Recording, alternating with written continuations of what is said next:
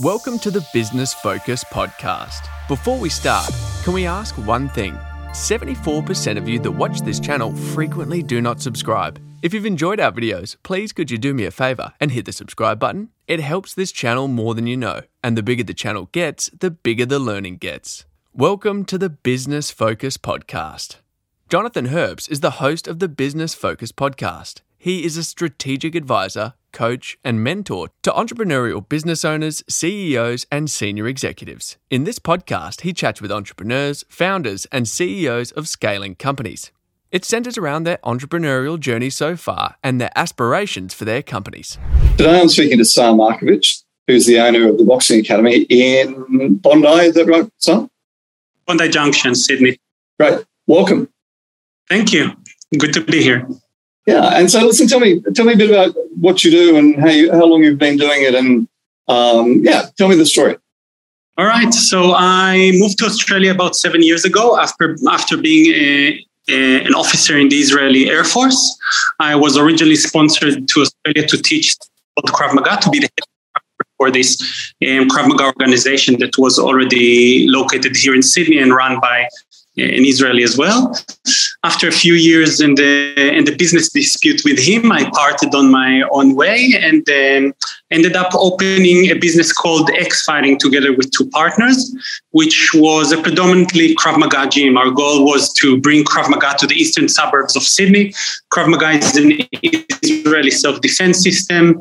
It's, uh, in my eyes, probably the most efficient tool for the everyday everyday Joe to kind of equip themselves with practical tools in quick manner in relatively uh, fitting for the modern day where the average person can train every day all day to protect themselves but two three times a week. And after about two years of running and going through twice uh, two lockdowns with covid we saw that we're having uh, issues with attracting people into the to the business mostly because we were kind of a niche within a niche you know there's fitness and then martial arts and combat sports and in itself defense and niche niche niche and we found it hard to convey our message and attract people to it. And the image that Krav Maga has to the people that know it is quite a violent one, an aggressive sport, despite that not being what we taught. And we saw that a lot of our students actually loved more the boxing component that we had in the gym. And we ourselves loved uh, doing boxing as well. I believe it's an amazing, amazing sport and fitness uh, tool. Uh, so we rebranded this year into the Boxing Academy, where we're focusing more on boxing as a fitness tool, as a way to lose weight. Um, uh, belong to a community, get a bit stronger, and also develop skills and, and, and mindset that's very important for us in the day to day. And that's where we are now. We have uh, the Boxing Academy running uh, with two partners, Tal and Jubril, and uh, we're hopefully going to keep growing, but it's not always easy. No, look, I, yeah, I think we anybody watching this will understand that. So tell me, who is your core customer? Who's your best best customer? I think my best customer would be anyone aged 25 to 35 who's looking to uh, lose weight, get fit, and be and, and has inside him this calling to be part of something, a community. Um, it's I, I say that we are always when I tell people we are a boxing gym to the average Joe. We're not there for the person that wants to become a world champion. I don't think that my community and the people we have here are the ones that can fuel that in, in people becoming world champions. We can't give you what you need, but we are here for those that want to have fun, learn a new skill, get better, belong, and at the same time, not necessarily get punched in the face too often and too much. And if they do, then in a fun and nice manner. Um, yeah, so I think the biggest, the most important trait in a customer for me is the ability to commit um, which I find is quite it's quite hard for a lot of uh, locals in in Sydney. In some way, I, I sometimes laugh that Australians don't like to commit. Um, I, I, come from a culture where, because we do the army as a mandatory service in Israel, we all understand the value of commitment. So when someone tells you, you want a skill, you have to invest here into learning it, fair enough. Here, people are very like, I just want to try, very afraid of like, putting themselves into the water. Okay, that's an interesting insight. and you know, it's interesting you talk about not being wanting to get punched in the face. One of the things I um I talk about to my clients about. It's great for, you know, and we need to do the strategic planning, but you know, and I suppose there's a bit of my my military background many years ago. But you know, as you know, a plan is only as good until you get smacked in the face, as Joe, as Joe Tyson would say. Yeah, Tyson's famous saying. Yeah. So listen, you're um, I mean, you've been through a particularly rough time during COVID. I mean, your gyms got closed down um, multiple times. Um, you know, we, my trainer and I end up in parks for, multiple months at a time.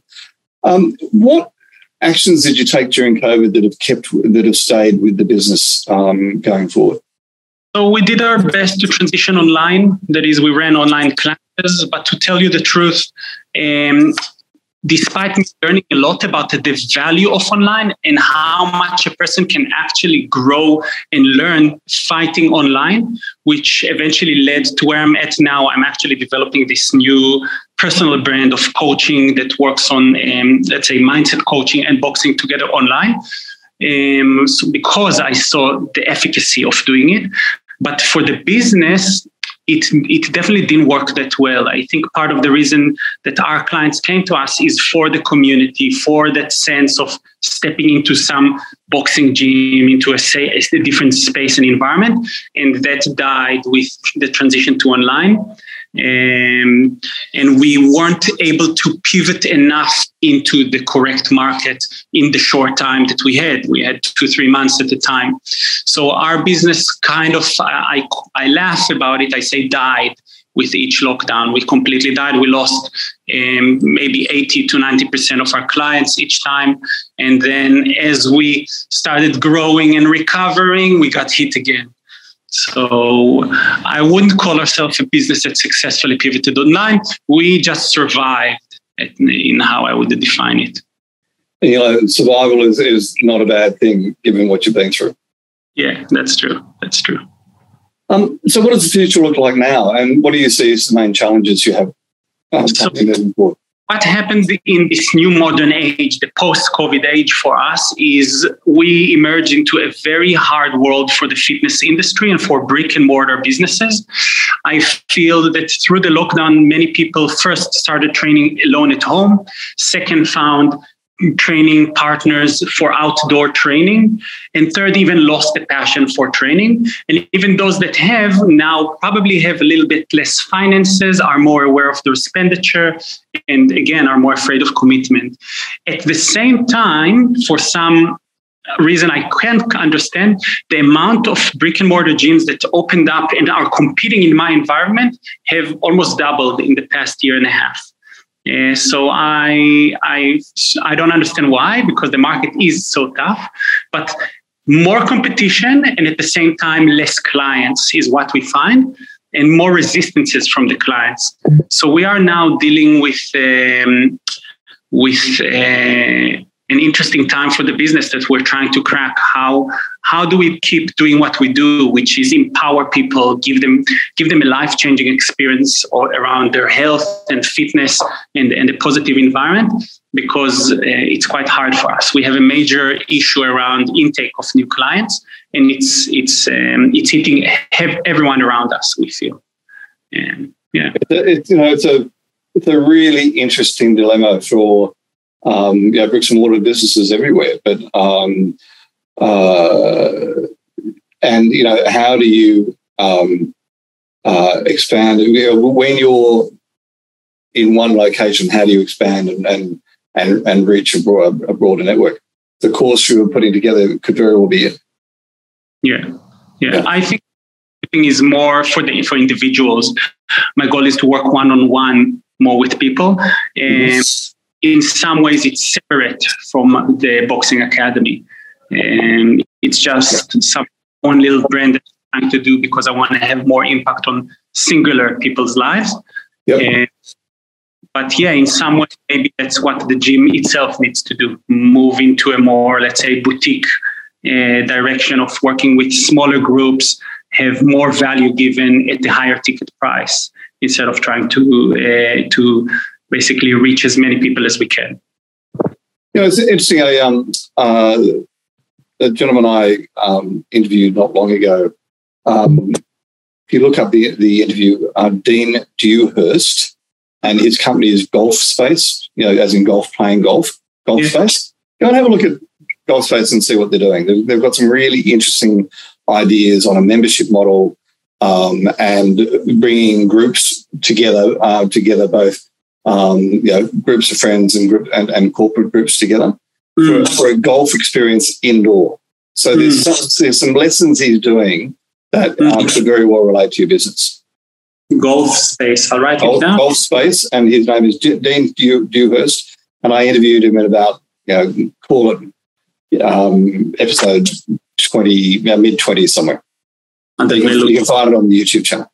Um, mm. So listen, Joey, what's your biggest learning um, uh, that you've had since becoming a business owner? Um, since you became a business? Well, I think for me, the biggest learning is a little bit like you said that reading and learning is beautiful it's smart but we can sometimes get so stuck in the in the hope of learning more uh, reading more that we forget to do i find that these days uh, one of the biggest things i understood is life rewards action sometimes you got to abandon all these books all of these readings and just start doing yeah. And I feel that's where the biggest lesson for me are, the biggest progression and, and biggest meaning that I find to my day to day. Because, you know, as a business owner that has a business that a lot of it is around me as a head coach as well, there is a huge mental impact of the business not succeeding. Yeah. And there is a, there's anxiety and depression and sadness and pain in it. And the minute we start moving, a lot of that is elevated because at least we're moving somewhere. So I find that today, more than you need to learn, it's you need to start doing. And, and I think one of the biggest lesson I had from all of these learnings is instead of trying to figure out how to how to make the business better, how to market, I need to understand how can I how can I make the business better? How can I market? Which are two different things I mm. find. Yeah. Because um, we modify it for ourselves. Yeah. It's interesting you say that, and and it's an element you're to an element you're right, but not totally. Um, sorry, um, I would argue that it's um, the question is who, not I. So depending on what your aspirations for the business is, um, find the right who's to help you do it. In other words, if you try and do it all yourself, you'll never actually achieve, achieve your goal. So the concept of who, not how, you know, put the right who's, and they don't need to be, I'm not talking about necessarily taking on full-time staff. Um, you, know, you know, coaches, consultants, mentors, virtual mentors, you know, people that you listen to. I, I read a, um, talking about virtual mentors, one of my men, virtual mentors is a, is a guy called um, Simon Reynolds. Mm-hmm. Um, and Simon um, was a great mark, or is a great marketer. I actually went to school with him. Um, he put a blog out yesterday, um, which was fabulous, and it was um, he was talking about one of the great entrepreneurs. Um, this thing was how a dead billionaire can improve your business, and he was talking about Dieter. I'm going to get his name wrong. Mateschitz, who was um, the founder of Red Bull.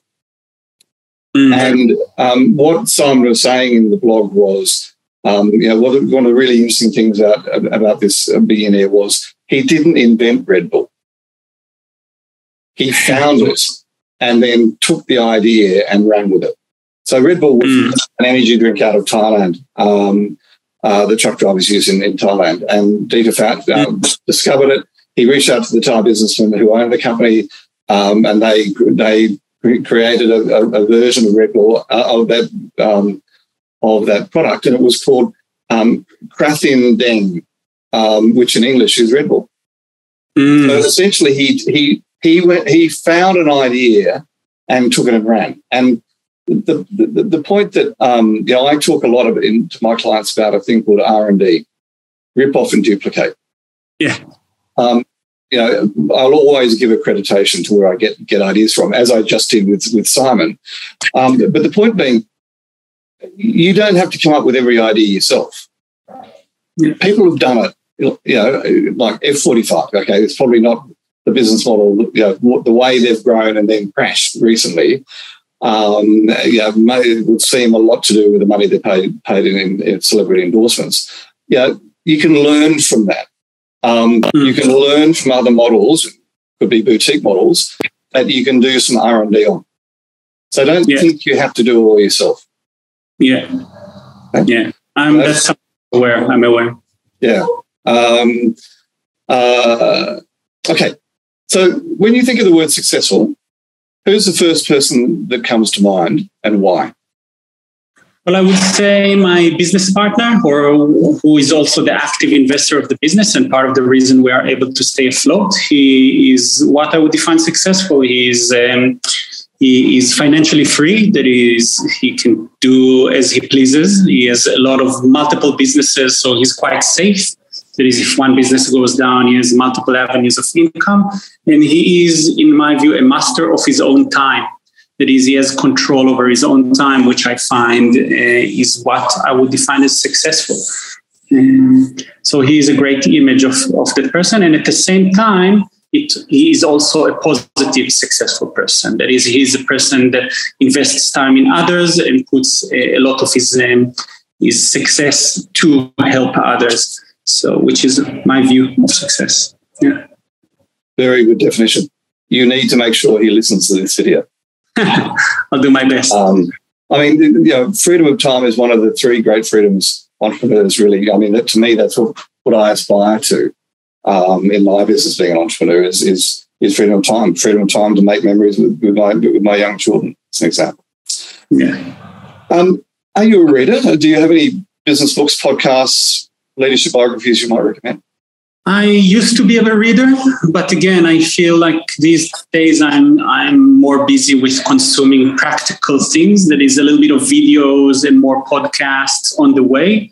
Um, I don't think I have any business inspirational books. I've read a little bit of everything, but none that I can say, "Wow, that changed how I act." The biggest learnings I had around business were from the people I was working with. Um, one of them, again, is my business partner here, Tal, Tal Silberman. The other was um, Peter Kalithrakas, who runs a company named IBS International here. And he's a good friend. And it's a multi million dollar company as well. And he, one of the biggest lessons I learned from him, for example, was cultivate a good team around you. As the success of the business is like you said the who the people that are around. And he yep. said invest in those people. You find a good person you reward them you invest them and you help them grow. And so for me yeah, most of my learnings these days have come from people face to face relations. And that was great advice. Um, so tell me last question. Um, any last piece of advice or parting words for aspiring entrepreneurs? Um, I think before anyone steps into the world of entrepreneurship, they need to check themselves if they have the, let's say, emotional capacity to do it. It's not an easy journey and you need to be ready for it. That is, I stepped into it a little bit out of necessity because I had the whole business um, dispute with my ex partner, and I wasn't ready for it, and I wasn't ready for the emotional turmoil that comes with it. Mm. Be ready, have set up um, pathways for you to deal with those things, have support, have have good friends around you, and those things are so important, and no one talks about them for entrepreneurship. Everyone talks about the business part, but what about your life around it that supports it and, and feeds into it? And so I think make sure that you know what you're stepping into and then step into it with bravery. And again, life rewards action. When you are in it, just move on, keep moving. Don't get stagnant, don't get stuck. Move, look, move, action those are the things that really um, keep my life very positive and fulfilling. No, I absolutely agree with you. Thanks so much uh, for joining me on, on Stories of Scania.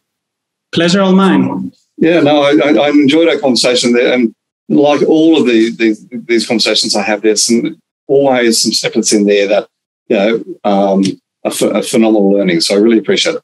Thank you. I also steal a little bit uh, things. I'll go look at golf golf space and uh, yeah, and learn. Yeah, exactly right. Thank you. If you are hearing this message, you've listened to the entire episode, and for that, we want to thank you from the bottom of our hearts. We hope you enjoyed this new episode, and if you did, please leave us a review on YouTube, Apple Podcasts, and Spotify, or wherever you watch slash listen. Please share this episode with others who may be interested in this topic. If you want to be a guest on the podcast, please send an email to admin at scaleupgrowth.co. Put Be a Guest in the subject line and tell me a little about yourself.